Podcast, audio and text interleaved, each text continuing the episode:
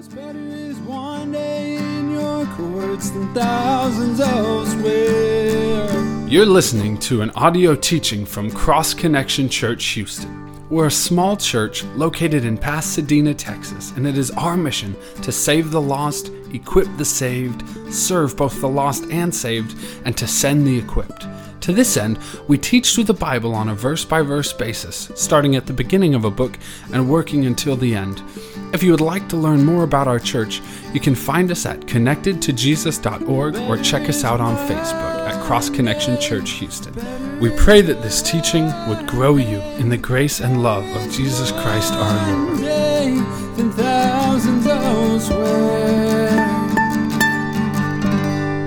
Morning we're going to start a new section in our study through Romans called Sovereignty.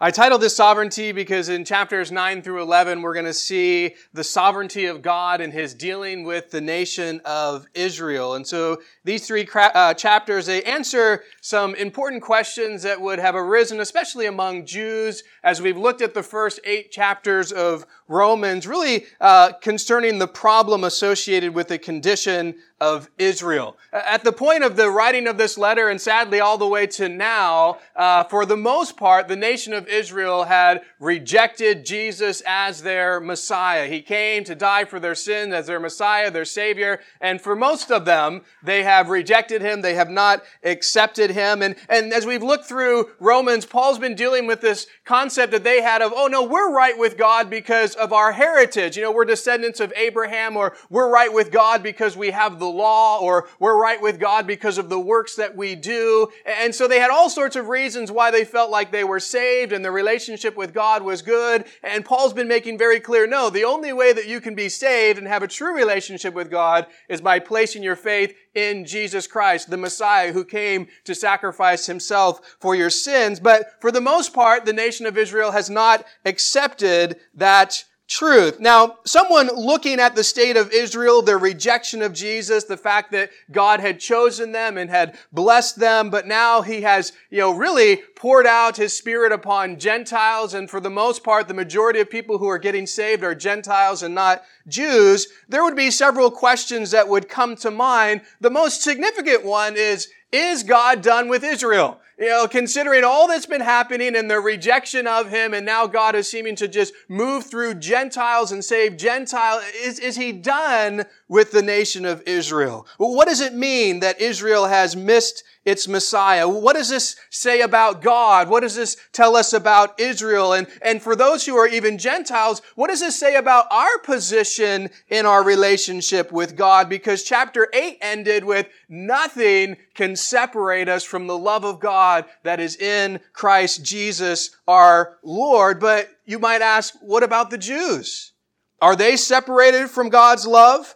They were God's chosen people, and it seems like, you know, there's a big issue here with them and their relationship with God. And so these kind of thoughts would come to mind, ultimately coming back to this main question, is God done with the nation of Israel? And so in chapters 9 through 11, Paul's going to make very clear, no, God is not done with the nation of Israel. He still has a very important plan for them.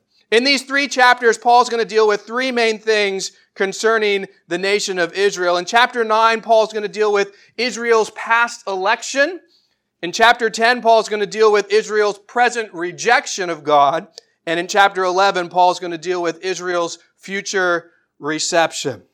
So in dealing with the question, you know, is God done with the nation of Israel because they have rejected Jesus? Paul's going to point to the past first. Hey, let me show you what God has done in the past concerning the nation of Israel. And then let's deal with the present rejection that the nation of Israel has towards Jesus. But let me show you the future. What God is going to do to ultimately bring the nation of Israel to a place where they do accept Jesus as their Messiah. And so it's a, a great that section of verses, really, I think the best way to study this is to get all three of these chapters together. I encourage you to read chapters 10 and 11. We're going to look at chapter 9 this morning, but if all you look at is chapter 9, you miss kind of the whole thought of what Paul is trying to deal with. We start with the election of God, and then we see the choice uh, to reject Jesus in chapter 10 with the Israelites, but then what God's going to do to draw them to himself in the future. And, and all of them come together to paint this wonderful picture of what God is doing and how he's not done with the nation of Israel, but also it shows God's faithfulness in how he saves. And, and, and Paul's wanting to uh, use Israel as an illustration of that important truth. So this morning we're going to look at chapter 9 where Paul reveals to us Israel's uh, past election by God. In this chapter, we're going to clearly see the sovereignty of God displayed for us. And before we get into this, I want to just uh, define the sovereignty of God for you because it's something that is so important for us to understand. It's something that the scriptures uh, clearly reveal and speak about. Norman Geisler defines sovereignty uh, in this way. Sovereignty is God's control over his creation, dealing with his governance over it. Sovereignty is God's rule over all reality. So the sovereignty of God means that he has total control over the past, over the present, and over the future. Nothing happens that's out of his knowledge, and nothing happens that is out of his control. So all things are either caused by him or allowed by him to happen. So when I mention God's sovereignty, I'm speaking about His control, I'm speaking about His rule, His knowledge over all creation, and the fact that He has power, that He has wisdom, and that He has complete authority over all creation to do with His creation as He chooses. Now, the fact that God's sovereignty is clearly taught through Scripture should, you know, help us realize this is important. But uh, how God chooses to exercise that, you know, uh, sovereignty, that's the where where a lot of Christians kind of debate as to how that works. But you know, for the most part, the reality of His sovereignty is not something that is questioned. But here in chapters 9 through 11, God's going to reveal how He chooses to exercise His sovereignty with the nation of Israel. And as we see how he chooses to exercise his sovereignty with Israel, it gives us a picture of just how God chooses to exercise his sovereignty in general. And so as we look at these three chapters, we're going to see the ways in which God has chosen to exercise his sovereign control and rule over people. And hopefully it will help us to understand God's sovereignty more. It's not something that we should be afraid of or shy from. I think it's one of the most encouraging things excuse me, that we see about God in Scripture. Now, before Paul jumps into this whole section, because really 9, 10, and 11 are all kind of together, uh, we're just starting with chapter 9, but he wants the nation of Israel to understand something very important about his feelings towards them. Because remember, you know, this is a group that hated Paul, that persecuted Paul, that beat Paul, that stoned Paul, and so he's going to share things about the nation of Israel that some Israelites might just say, well, you just have it in for us, Paul. You just don't like us. You know, we haven't treated you well, and now you just want to, you know, talk about about God blessing the Gentiles and, you know, now so uh, he wants them to realize, hey, before I share anything about the nation of Israel, let me share with you how I feel about the nation of Israel. And it's quite powerful what Paul shares here about his heart towards them in verses 1 through 3 of chapter 9 says this. I tell the truth in Christ. I am not lying. My conscience also bearing me witness in the Holy Spirit that I have great sorrow and continual grief in my heart, for I could wish that I myself were accursed from Christ for my brethren, my countrymen, according to the flesh, who are Israelites. Paul here starts by saying something that maybe seems a little odd. He says, I tell the truth in Christ. I'm not lying. My conscience also bearing me witness in the Holy Spirit. Paul knows I'm about to share something with you guys that, you know, you might not believe. I'm going to share how deep of love I have for you. And maybe you think, oh, he's exaggerating. That's not really true. He's lying. And Paul starts off saying, hey, I want to make sure before I say the next thing I'm going to say that you know I'm being completely truthful. I'm not exaggerating this. This is my heart towards you. This is how I feel about you. So please believe me when I say this. Paul wants them to know, hey, I have an immense love for the nation of Israel. Notice what he says in verses 2 through 4. I have great sorrow and continual grief in my heart, for I could wish that I myself were accursed from Christ for my brethren, my countrymen according to the flesh, who are Israelites. Paul had a great love for the Israelites. He had a huge desire to see each and every one of them saved, for them to put their trust in Jesus Christ as their Messiah. And the fact that for the most part the nation of Israel has rejected Jesus as their Messiah, it has brought him great sorrow and great grief because his heart is, I want you to be saved and you're rejecting the way of salvation and you're thinking salvation comes through all this other stuff and you've missed it and he's heartbroken because of it. But notice he goes on to say, I could wish that I myself were cursed from Christ for my brethren. Now notice Paul says, I could wish this were true because he realizes eh, this is not the way in which God has designed it. This is not the way it works. He's not, you know, sharing some weird new doctrine. He's just trying to help them see the lengths in which he would go to see them saved. So he's not saying that this is possible. He's just saying, I wish it was. I wish I could do this for you guys because I love you so much. I wish I could be accursed for Christ if that would cause you, brethren, you Israelites, to come to salvation. Now I want you to recognize what he's saying here. The Greek word here translated accursed comes from the Greek word anathema. It means to be excommunicated, separated from God, a curse, no hope of redemption. When we speak of those who are accursed, we're speaking of those who are going to be cursed for all eternity, damned by God in hell. This is what Paul is saying here. I am willing, if it was possible, I wish that I could be accursed for all eternity if my brethren, the Israelites, would come to a knowledge of Jesus Christ and be saved for all eternity. I mean, the, the, what he's sharing here is just quite amazing that I'm willing, I would be willing to sacrifice all that I have been given in Christ and receive what you guys are going to receive, eternal damnation, so that you could have all that I have in Christ. If I can make that exchange with you, I love you enough that I would do that because my heart desires that you would come to a knowledge of Jesus and be saved. I mean, that is some serious love. I want you to think for a moment, is there anyone, and honestly to yourself, that you would say, you know what? I would be willing to go to hell for eternity if it meant they could go to heaven for eternity? Is there someone in your life, is there anyone that you love enough that you would say, you know what, I'm so desperate for their salvation that I'd be willing to be damned for eternity so that they're not? Now I want you to think of something else. Those that Paul loves, those that Paul says, this is my heart towards you, they do not love him back. This is a group that hates Paul for the most part. So if you're thinking, yeah, maybe I'd be willing to go to hell for my child. Maybe I'd be willing to go to hell for my spouse. Maybe I'd be willing to do it for my best friend. But would you be willing to do it for someone who hated you, for someone who despised you, for someone who actually wanted to kill you? Because that is what Paul dealt with with the Jews.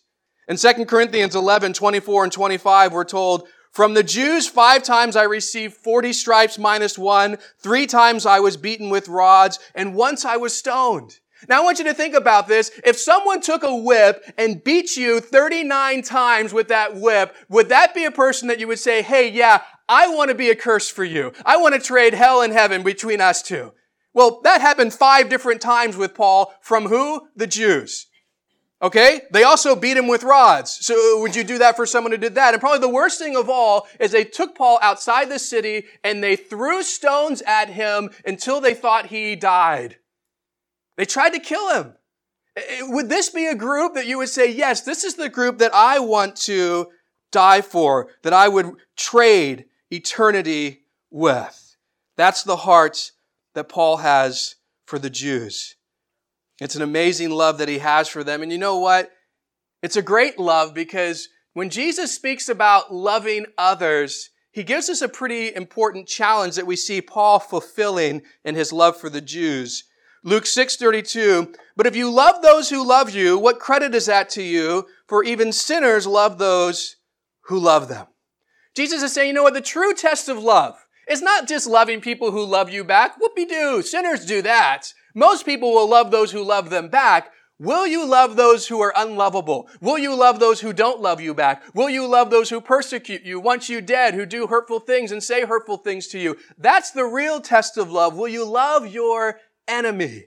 And that is the challenge that Jesus gives to us as followers of Christ, that take your love from just loving those who love you back to doing what God does and loving the unlovable, loving your enemy, loving those who do horrible things to you. And this is what we see in the life of Paul. He was willing to do this and he follows Jesus' perfect example of willing to truly say, I will give up the throne and come to earth and I will sacrifice myself and I will take your sin upon myself so that you truly can have eternity in heaven. God demonstrated the clear love that Paul now is saying is in my heart for the Jews. And if I'm honest, and I, maybe if you're honest as well, you might say, maybe there's nobody that I could truly say I'm willing to sacrifice my eternity for because of that love. But you know, God wants to build within us, like He did Paul, His love for the lost. That we would really be, you know, sorrowful and broken over the reality of where people are going, and that truly we could say, Oh, I wish if it was somehow possible, I could trade what I have for them so that they could have the wonderful truth of what Jesus has done. But the good thing for us, is we don't have to trade it. We can say, hey, you can join me. We can all go together. We can all have eternity in heaven, but having that amazing love, you know, that's not something natural in us. That's not something that we have. We don't look at the loss naturally and just say, man, I really want to, you know, trade my eternity so that you can have eternity in heaven. It's something that God has to work in us, but it's His heart. And the more you start to love the lost, the more you have the love that God has because that is what He has clearly displayed as He came and sacrificed Himself for us. And so Paul starts, hey, I want you to know my love for you. But now he continues with, and also, I want to remind you of the love that God has had for you, especially in the way in which God has blessed you. And so now Paul's going to remind them of many blessings that they've had from God. And the most important is the last blessing, the one that they've rejected. Verse 4. Who are all Israelites, whom pertain the adoption, the glory, the covenants, the giving of the law, the service of God, and the promises, of whom the fathers and from whom, according to the flesh, Christ came, who is over all, the eternally blessed God. Amen. So Paul here lists eight things that God has blessed Israel with, and he wants to remind them of the wonderful blessing that they had. First is the adoption. They had the privilege of being adopted as God's chosen people, which guess what? No other nation had that privilege. It was to them and to them alone. And what a wonderful privilege it was. Second, the glory. Wow, they got to experience the glory of God in ways that no one else did. The Old Testament speaks of that Shekinah glory that was there in the tabernacle and there in the temple and that led them through the wilderness. It was something that they experienced as a nation that was a, a privilege to them. Third, the covenants. God made many covenants with the nation of Israel. It started with Abraham. They had another covenant with Moses and the law. There was the Davidic covenant with David. But the most important covenant of all was the covenant, the new covenant that God made with them through Jesus Christ. Fourth, the law. As we've looked at, the law is a wonderful thing. It's God's perfect standard, and He entrusted it with the nation of Israel. He gave it to them to guide them and it showed them His standard. And this was a, a wonderful privilege that they had. Fifth, the service. They got to serve God. They had the priest and the sacrificial system, and what a wonderful privilege if they had the temple and they had this, you know, the high priest once a year actually got to go into the Holy of Holies. It was the Jews who had this wonderful opportunity to have the worship service of the King of Kings and Lord of Lords. Six, the promises. You know, the nation of Israel, as you look through scripture, has many promises of God just for them. It was a wonderful privilege that God said, Hey, I promise you this and this and this and this. And, you know, that He didn't promise to other nations. Seventh, the fathers. You know, as you look through the Old Testament, you see there were so many great fathers of faith for the nation of Israel, starting with Abraham and Isaac and Jacob and Moses and David. And the list goes on and on of these great men that God had, you know, given as examples to the nation of Israel. Now, because of these first seven blessings, these are the blessings that, you know, those who were Jewish would hold on to and say, this is why I'm right with God. I'm a descendant of Abraham. You know, I have the covenants, I have the promises, I have the law, I have all these things. That's what makes me right with God. That's why I'm good with God. That's why I don't have anything to worry about in my relationship with God. But the most important thing of all is the final blessing. The eighth thing that Paul shares, which is the Christ. That term Christ is the Greek term for the Old Testament term of Messiah. Speaking of Jesus the Messiah, the one who you've been waiting for, the one who came to save you, the one that you still think is coming because you missed the one who actually did come, he's the one you've rejected. The Messiah has come. He's come to save you. And of all these things that you look at and you say, oh, this is so great, we have the law. Well, guess what? It was pointing to Jesus. All these things that you have were pointing to Jesus, and you missed the most important blessing of all. That's why Paul's so grieved. Because the most wonderful, the most important thing the nation of Israel ever was given, they have rejected. Now, since for the most part the Israelites have rejected their Messiah, it brings up an important question.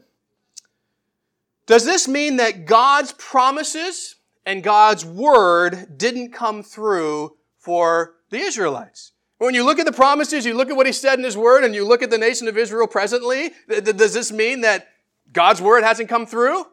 Well, Paul is going to answer that question um, in several different ways in the next several verses. Starting in verse 6 says this But it is not that the word of God has taken no effect, for they are not all Israel who are of Israel, nor are they all children because they are of the seed of Abraham. But in Isaac your seed, your seed shall be called. That is, those who are the children of the flesh, these are not children of God, but the children of promise are counted as the seed. For this is the word of promise. At this time I will come and Sarah shall have a son. So Paul starts off by saying, hey, it's not that the word of God has taken no effect. You know, Paul's saying, you know, there are some who I'm sure are thinking right now, asking the question right now, God's word didn't come through for the nation of Israel. He didn't fulfill his promise for them because they missed the Messiah, and it seems like they're kind of cursed now by God. If that's the case, Paul, how do I know that God will come through for me?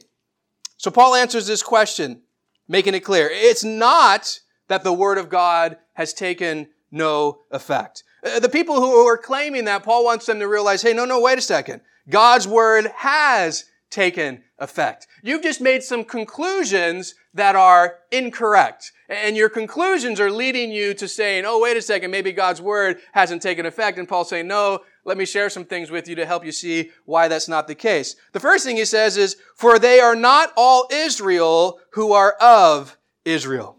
One of the names of Israel, the meaning is to be governed by God. And so what Paul is saying is not all who say, hey, we're Israelites are really Israel, governed by God. Not everyone who's claiming to be Israelites are actually really governed by God. That's what a true Israelite should be. Someone who says, my life is governed by God, not just I have a heritage that goes back to Abraham. That's not what God wanted. And, you know, kind of like we have the same thing with the word Christian. The word Christian is to be Christ like. That's what the word means. And we got plenty of people here in the South that say, oh, I'm a Christian, but their life is anything but Christ like. So just because you call yourself a Christian doesn't mean you're Christ like, doesn't mean you actually are, doesn't mean you're actually living it. And the same thing with these Israelites. Just because you have the, the title doesn't mean you're actually governed by God. And so Paul wants them to understand that reality. There's a lot of guys that aren't truly governed by God, and so God's word has taken effect. That's why they're the ones who aren't accepting Christ. Now, the early church was full of people that were governed by God. Paul was one of them. Peter, another. You know, we have many people as pillars of the early church that truly knew God, were governed by God, and they were part of that group. But for the most part, Israel wasn't because they had rejected Jesus as their Messiah. Paul goes on to say, nor are they all children because they are of the seed of Abraham. Not all the descendants of Abraham are children of God. The Israelites thought, hey, we're right with God because I can trace my heritage to Abraham, and that's all that matters. I'm connected to Abraham, so I'm good with God. And so Paul says, okay, If you think that just having a connection to Abraham makes you a child of God, let me remind you of some children of Abraham so you can see that's not actually true. He brings up two children that Abraham had, Isaac and Ishmael. In Isaac your seed shall be called, that is, those who are of the children of the flesh. These are not children of God, but the children of the promise are counted as seed. For this is the word of promise. At this time I will come and Sarah shall have a son. This is something that we recently looked at on Thursday nights as we've been going through the book of Genesis. We see that, you know, a long time passed as God said, I promise Abraham and Sarah a son, and they decide, you know what, maybe we need to help God out. And so here's the plan. Instead of, you know, God doing a miracle and enabling us to have our own child, Abraham, you go to my handmaiden, Hagar, sleep with her, and you can have a baby through her. And they do. And they have Ishmael the son of the flesh, not the son of the promise, the one that they worked in their own flesh to accomplish, and God rejected Ishmael. He actually says, Isaac, your only son Isaac, you know, God never received Ishmael, the son of the flesh, even though he was Abraham's son. He only received the son of the promise that God provided miraculously through Abraham and Sarah. And so Abraham's bringing up this reality, the covenant that God made the seed that comes through that covenant, which ultimately will come to the Messiah, it did not go through Ishmael. It came only through Isaac. And so for those of you who are saying, hey, I'm connected to Abraham, that makes me a child of God, he's saying, Ishmael was connected to Abraham. That didn't make him a child of God. He was a child of the flesh. He was rejected. God did not choose him. So you can be in that same category. Don't think just because, you know, I'm a descendant of Abraham, I'm now good with God. And so he brings this up to help them see that their mindset and what they were depending on wasn't true. But now he's going to use another Old Testament example because some might think, well, yeah, I understand. One was an illegitimate son and one was a legitimate son. Surely God's going to reject the illegitimate son. So yeah, we're not illegitimate. I mean, I'm a descendant of Isaac, so I'm good.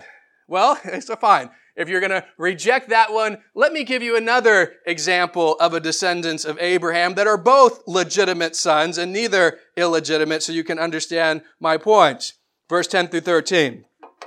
And not only this, but when Rebekah also had conceived by one man, even by our father Isaac, for the children not yet being born, nor having done any good or evil, that the purpose of God according to election might stand, not of works, but of him who calls, it was said to her, The older shall serve the younger. As it is written, Jacob I have loved, but Esau I have hated. So now it says, Hey, I got another analogy, got another illustration, got two more kids. You might say, okay, well, fine. Ishmael was illegitimate, but guess what? Jacob and Esau are legitimate children. There's no illegitimacy of them. They're twins.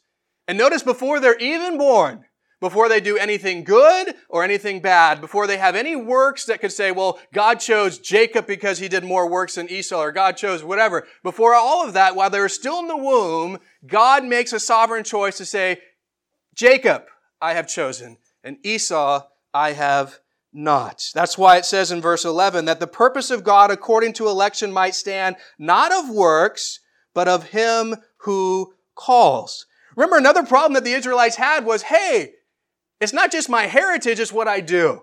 And that's why God has chosen me. That's why God is, is I'm good with him because of my works.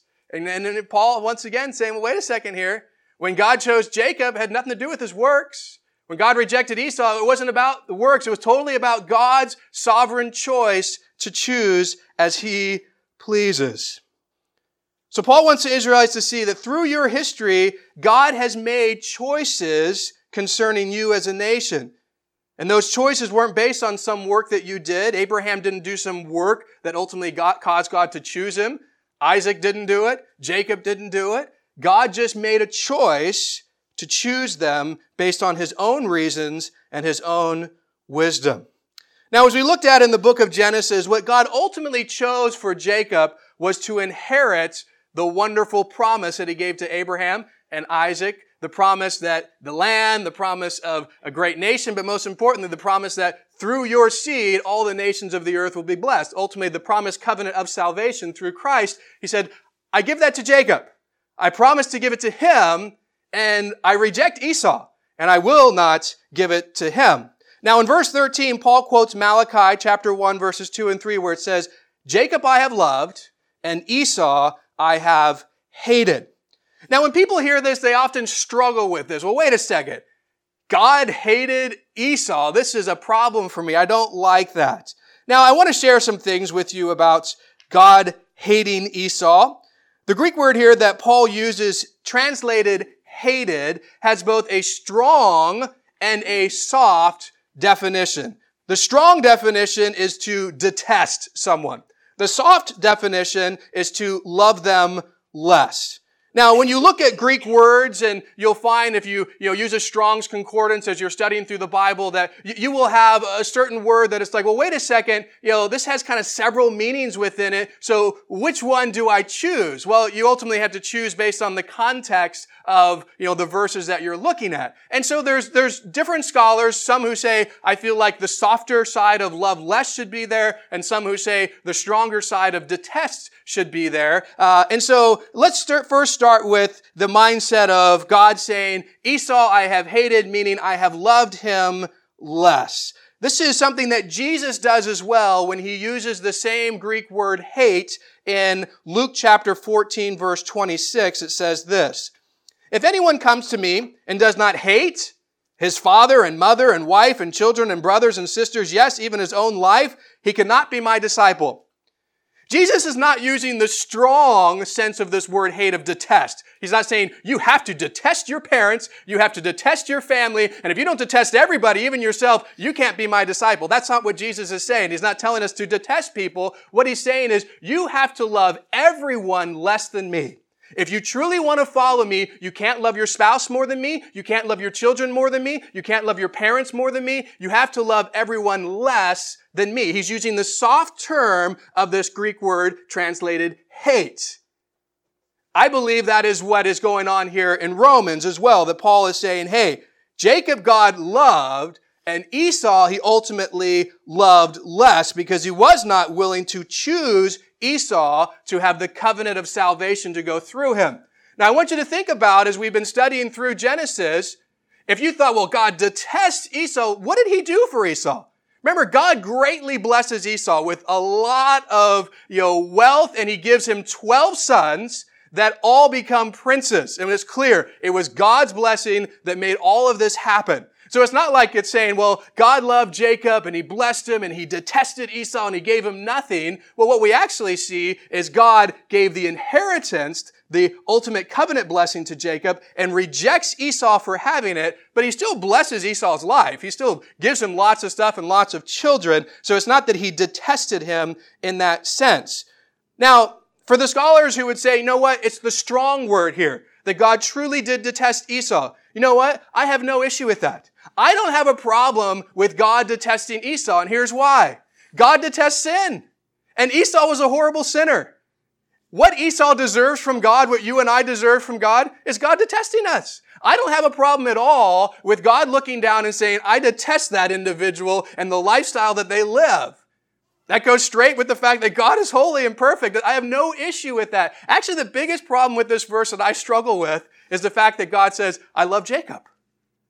Jacob was a deceiving, lying swindler. He's just as bad as his brother. The fact that God loves him is more what baffles me than that God would detest sinful Esau. I would think, well, detest them both. But yet God says, no, I'm going to choose to show love in a way that Jacob is so undeserving of. I'm going to give him this covenant and these blessings, and I'm going to fulfill this for him, and I'm going to do this in his life. And that's really the thing that kind of baffles me of God's choice to show love in a way that Jacob doesn't deserve. I'm not baffled at all that God says, I'm going to give Esau what he does deserve.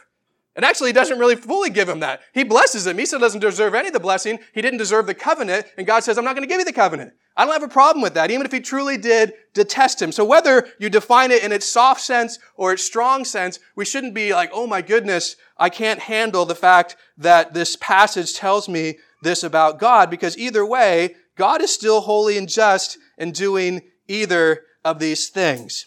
Now, the point that Paul is making here is that God is sovereign in his choice. He is able to make a choice and choosing to choose uh, Jacob over Esau, just like he chose um, Isaac over Ishmael. So God does this. Now, for Jews who thought they were accepted by God, they were part of the God's covenant of salvation just because they were descendants of Abraham, Paul reminds them of Esau. Wait a second. You know, he lost it. God didn't give it to him. So don't think that that's the only reason, the only way that you get right with God.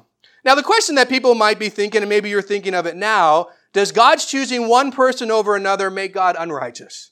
I mean, how could God do that? I mean, that just seems unfair to me. Well, Paul's going to deal with that in the next several verses. Verse 14. What shall we say then?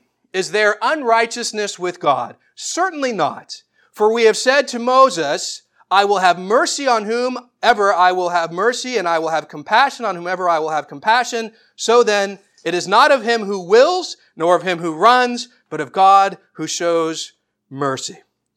So Paul starts off saying, well, what shall we say to this? Is God unjust? For the person who thinks, hey, God choosing to love one person or bless one person over another person, you know, does that make God an unjust God? And Paul's quick answer is certainly not. And then he goes to expound upon why that isn't the case. And he reminds us of something that God said to Moses. I will have mercy on whomever I will have mercy, and I will have compassion on whomever I will have compassion. Now, a lot of people read this and say, well, wait a second. It's not fair that God would have mercy on one person and not show the same mercy to another person. Now, before we make a claim like that, let's make sure that we define what mercy is. Mercy is not getting what you deserve. So is God unjust when he gives one person mercy? He doesn't give them what they deserve and then he gives the next person what they do deserve. They deserve it. So how is he unjust for giving them what they deserve? Just because he gives one person what they don't deserve doesn't make him unjust for giving another person what they do deserve.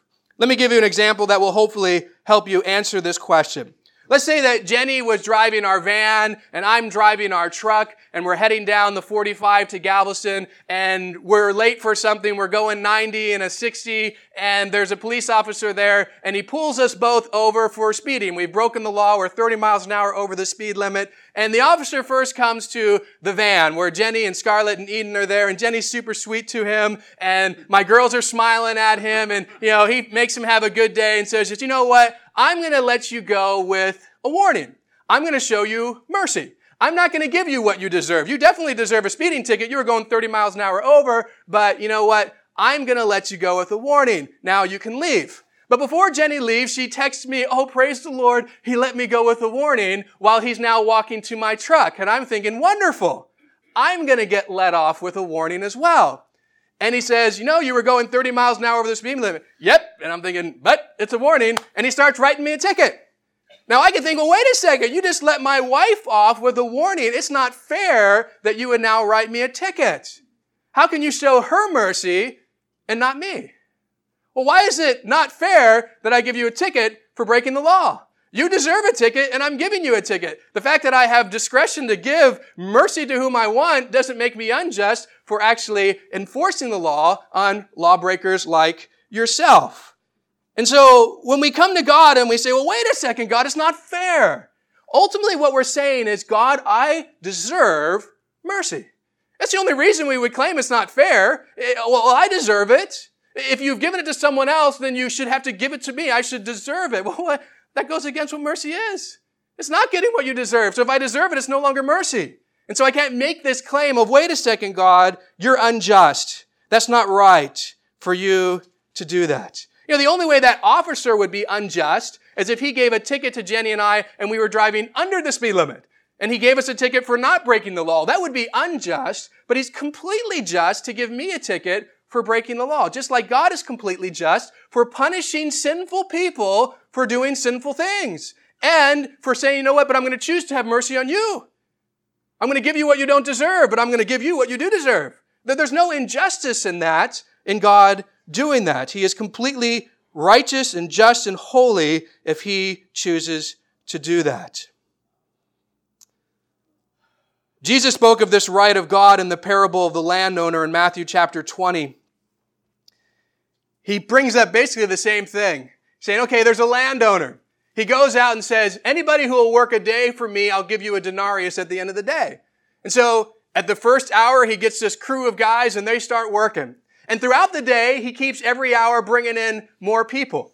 And at the end of the day, he starts with the people who came the very last hour to work and he gives them a denarius. And the guys who started at the very beginning are thinking, oh, wow, we're going to get way more. I mean, if he gave these guys who only worked an hour a denarius, think of how much we're going to get for working the whole day. And they get up to the front of the line and the landowner gives them a denarius. And they say, this isn't fair. And he says, why isn't this fair? Did we not agree that you would work all day for a denarius? Am I not doing what I said I would do for you? Well, yeah, but, but you gave that guy who only worked for an hour a denarius. That's not fair that you wouldn't give us more since we work longer. Well, wait a second. Isn't it my money? Can't I choose to give him more? And can I choose to do for you what I agreed to do with you? Well, why am I unfair in doing that? See, this mindset that, oh, because someone else has been given mercy, now all of a sudden I deserve it. No, we don't. And this is what Paul is wanting us to grasp. Paul goes on to say in verse 16, So then it's not of him who wills, nor of him who runs, but of God who shows mercy. God's mercy is not given to us because of what we wish him to do. Him who wills, oh, I, I will God to do this. No, that's not why he gives it. And it's not because of what we actually do. Him who runs, oh, I'm going to get it because I've done this and this. No, the reason God shows mercy is simply out of His desire to show mercy. He does it as He pleases, not because of our influence or of our works. He is sovereign and He makes choices based on His own desires. We oftentimes think God should show me mercy because of the good things I have done for Him, but Paul wants to make very clear, no. That's not the reason. And that's where so many in the nation of Israel are at. Hey, God's going to show me mercy because look at me. I'm, I'm doing this and I'm doing that for him. And he's like, that's not the ultimate reason and motivation that God uses for determining how he shows mercy. So Paul wants the Israelites to see God's sovereign ability to choose demonstrated throughout their history. He chose certain fathers before them and rejected others. He chose to have mercy on some and not on others. And now he's going to take it one step further that once again might ruffle some feathers, but it's clear in scripture that this is a reality of what God does. Verse 17 and 18. For the scripture says to Pharaoh, for the very, this very purpose I have raised you up that I may show my power in you and that my name may be declared in all the earth. Therefore he has mercy on whom he wills and whom he wills he hardens. Now, if you remember the story of Pharaoh, God saying, Hey, I raised him up into that position of power ultimately for the purpose that I could show my power through him. Well, how is it that God showed his power through Pharaoh? Well, it happened 10 times, remember? Pharaoh, Moses comes to Pharaoh says, let the nation of Israel go. And Pharaoh hardens his heart and says, no, I'm not going to do it. And so God says, fine, I'm going to send a plague. And that plague is going to just demonstrate my power. Once again, Moses comes, let him go. No, okay, plague two, plague three, plague four, five, six, seven, eight, nine. Finally, the last one, the firstborns are dead. But the reality is God was able to show his power. And we're told later on that all the other nations around there feared God for what he did there in Egypt and the power that he clearly displayed, which ultimately came through a hard-hearted Pharaoh.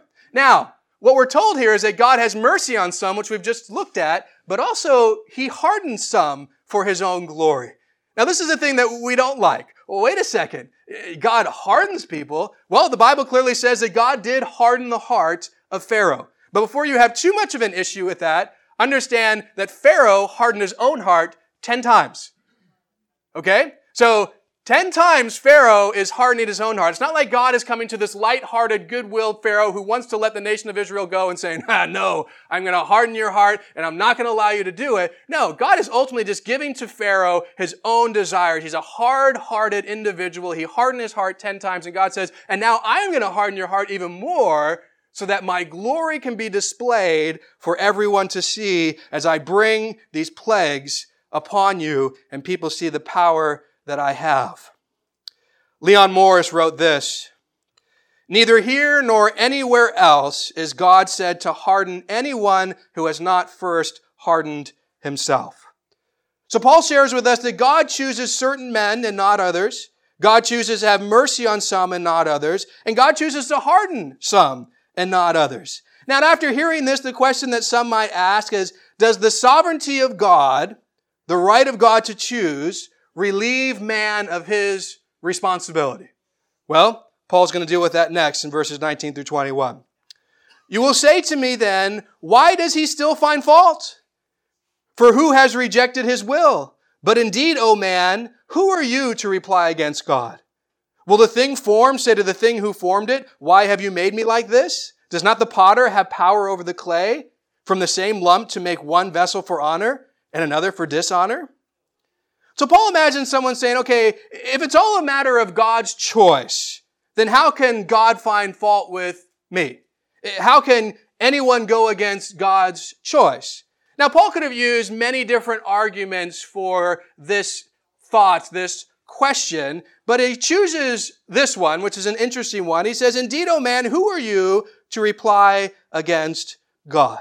Ultimately, Paul is saying, you know what? How disrespectful for the creation to respond to the creator in this way. If God says he chooses, and God also says we are responsible, who are we to say anything else? Who are we to have an issue with that? Does the potter have power over the clay? Yes, he does. From the same lump to make one vessel for honor and another for dishonor? Does God have the same right of creation over creation like any creator does? Absolutely he does. He is the creator. He is the sovereign one in complete control. And so who are us, the clay, to say, hey, wait a second. You can't do this. You can't choose this. You can't whatever. No, God is in control, not us. Now, Paul continues this thought by saying, doesn't God have the right to glorify himself as he sees fit in verses 23 through 24?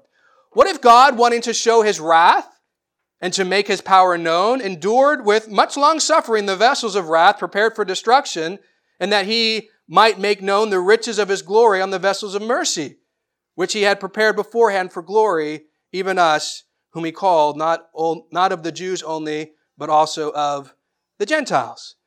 Paul, Paul reiterates some important truths here about, okay, if God wants to receive glory in different ways, isn't he fully within his rights to do it? If he wants to glorify himself by saying, you know what, I'm going to let you continue in your sinful ways that you have chosen to do, that you were born in, that you're continuing in, and I'm going to judge you for it to show my power, isn't he within his rights to say, you know what? You're a sinful person, and now I'm going to judge you. Just like the police officer could say, hey, you broke the law, you're going to get a ticket. God's totally within his rights to say, I'll show my justice, I'll show my power, my authority in judging sinful people. But he's also fully within his rights to say, you know what? But for that sinful person, I'm going to pour mercy on them. I'm going to give them what they don't deserve. I'm going to be gracious to them. And you know what? I'm going to show my love and my grace and my mercy and my authority in that as well. Isn't he not just in both ways? To punish sinful people and to be gracious to sinful people. And so Paul is kind of bringing out that, you know, God's just in both ways. But now he's really bringing it to the, the, the point that he's ultimately trying to make. It's like, well, why are you going back through Israel's history? Why are you bringing up all these sovereign choices of God? It's all leading to something here because Paul knows what I'm going to conclude with most Jews do not want to hear this answer. And so before just jumping straight into it and saying, hey, God has chosen this certain group of people to reach with the gospel, I'm going to remind you of your history of how God has made different choices that show his complete sovereignty to choose, to have mercy on whom he will, to choose whom he will, to harden whom he will. And so hopefully now that as I share this group that he is choosing, you won't be like, well, God can't do that. Sure he can. Because now he's got to his ultimate point God has not only chosen the nation of Israel to be his people, guess what? God is now choosing to reach a new group that for most Jews, they never wanted anything to do with. They didn't think God had had any heart for. And Paul is helping them see it's not for Jews only. Salvation goes to another group, the Gentiles as well. Verse 24, even us whom he called not of the Jews only, but also for the Gentiles. This would be for the Jewish ear something that says, wait a second. You can't say that. How could God do that? Surely He wouldn't choose to do that for these pagan Gentiles. And Paul's saying, yes, He has. He's chosen them. And it's a wonderful thing for us who are Gentiles in this room that God made that sovereign choice to say, it's not just for you Jews. Jesus didn't just die for you. He died for the world. He died for Gentiles as well. And what a wonderful, wonderful thing for us. Paul's now going to reveal, hey, you should already have known this because the Old Testament told you it was going to happen. Verses 25 and 26. As he says also in Hosea, I will call them my people who were not my people, and her beloved who was not beloved. And it shall come to pass in the place where it was told, where it was said to them, you are not my people, there they shall be called sons of the living God. Back in Hosea, he clearly reveals that, hey, God was going to call himself a people who were not his people. Speaking of, my people now are Israel, and I'm going to call another people, speaking of the non-Israel, the, the, the Gentiles. So Hosea was making clear, in the future, this is something that God's going to do. And so Paul's saying, you know, this shouldn't be like a shock. You know, hey, the Old Testament actually told you God was going to do this, that he was going to call another people, not just Jews.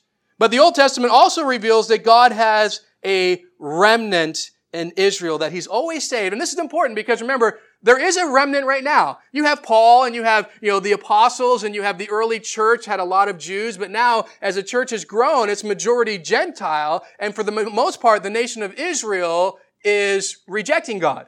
But now Paul's saying, hey, there's always been this remnant that has believed. There's always been a remnant that God has saved, and He wants to remind them of that in the Old Testament, and Isaiah reveals that to us, uh, chapter uh, verses 27 through 29. Isaiah also cries out concerning Israel, though the number of children of Israel be as the sand of the sea, the remnant will be saved, for He will finish the work and cut it short in righteousness, because the Lord will make a short work upon the earth. And, Isaiah, and as Isaiah said before, unless the Lord of the Sabbath had left us a seed, we would have become like Sodom and we would have been like, made like Gomorrah.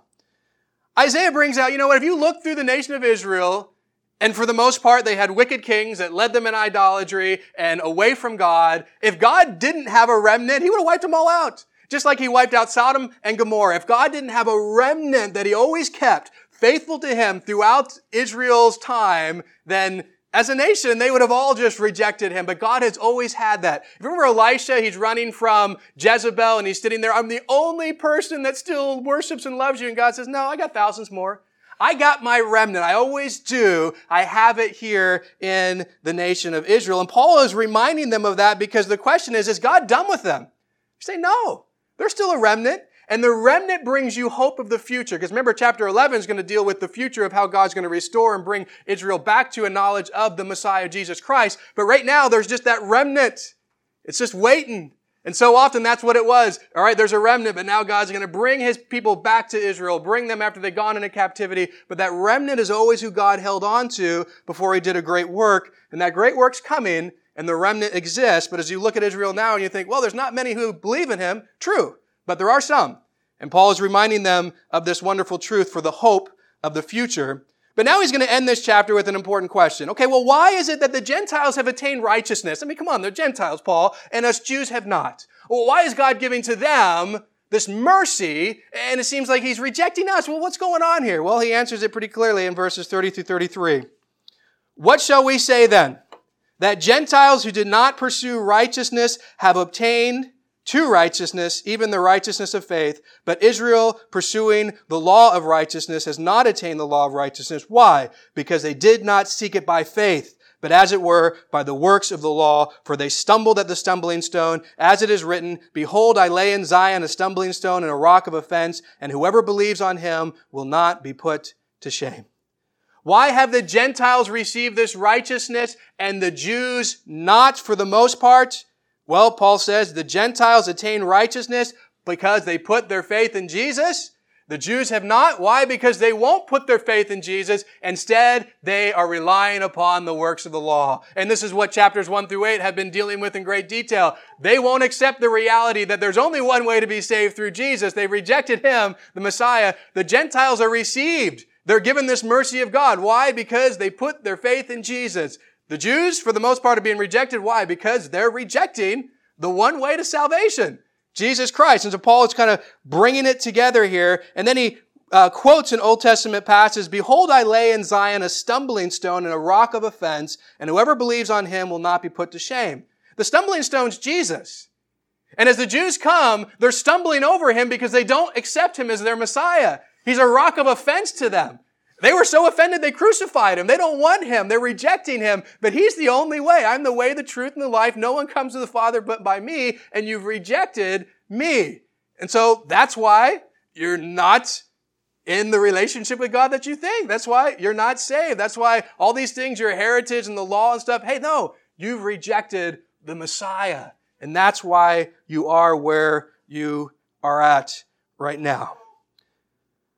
God, in his sovereignty, chose that he would send Jesus to die. He would send the Messiah. But fortunately for us, it wasn't just, hey, I'm only going to do it for the nation of Israel. Because the sacrificial system, you know, for the most part, that was just dealing with Israel's sin. And God says, you know what? I have a lamb that I'm going to send, Jesus Christ, that's going to die not just for Israel, but for the Gentile world as well.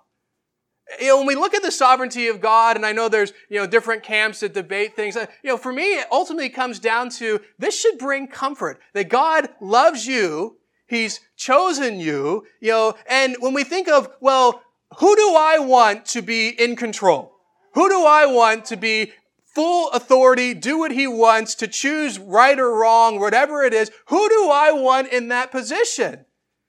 Well, hopefully, the more we get to know God, we have no issue with him being that guy. You know, when my early on in my Christian life, I read some of these things and I struggled with some thoughts, but as I've grown in my understanding of who God is, I don't struggle with it anymore because it's like, you know what, God, I know who you are. I know your love. I know your justice. I know your holiness. I know how you work. I have no issue with you being in full control. And even when you make decisions that I have no concept of, I have no issue with that because come on, I am so, you know, dumb compared to your knowledge and all you have. I'm never going to understand all that you do, but what I can understand is that you are perfect and sinless and holy and loving and righteous, and I can trust that you will make the best decisions, period. And so when I look at God's sovereignty and His control and His decision making over all creation, I'm excited about it. I'm happy with it. I surely wouldn't want me or you in that position. Then I'd be fearful. But God in that role, hey, I don't have an issue with that at all. And what I do look at is say, hey, God, you chose me. You loved me. You sacrificed yourself for me. And that makes me very blessed. And so hopefully as you look at the sovereignty of God, you're encouraged by His control and encouraged by His choice for you. And I want to close this morning as we do the first Sunday of every month, remembering ultimately what these choices led to. God said, I am going to sacrifice my son for you because I love you. And so we're going to take time this morning just to remember that sacrifice, to remember that God chose to do this. As Jesus was in that garden, if there's any other way, let this cup pass, but not my will, but yours. I'm making a choice to do this. Jesus says, no one forced me up on that cross. I willingly choose to lay my life down. No one took it from me. I gave it. I gave it for you because I love you. And so I want us to remember the choices of God, the ones that He wants us to look back upon and say, don't forget what I chose to do for you and the love that it demonstrates to you. Can I have the worship team come on up and we're going to have the communion elements passed around as the worship team sings a song, and I just encourage you to hold on to those, and I'll come back up and we'll take those elements together.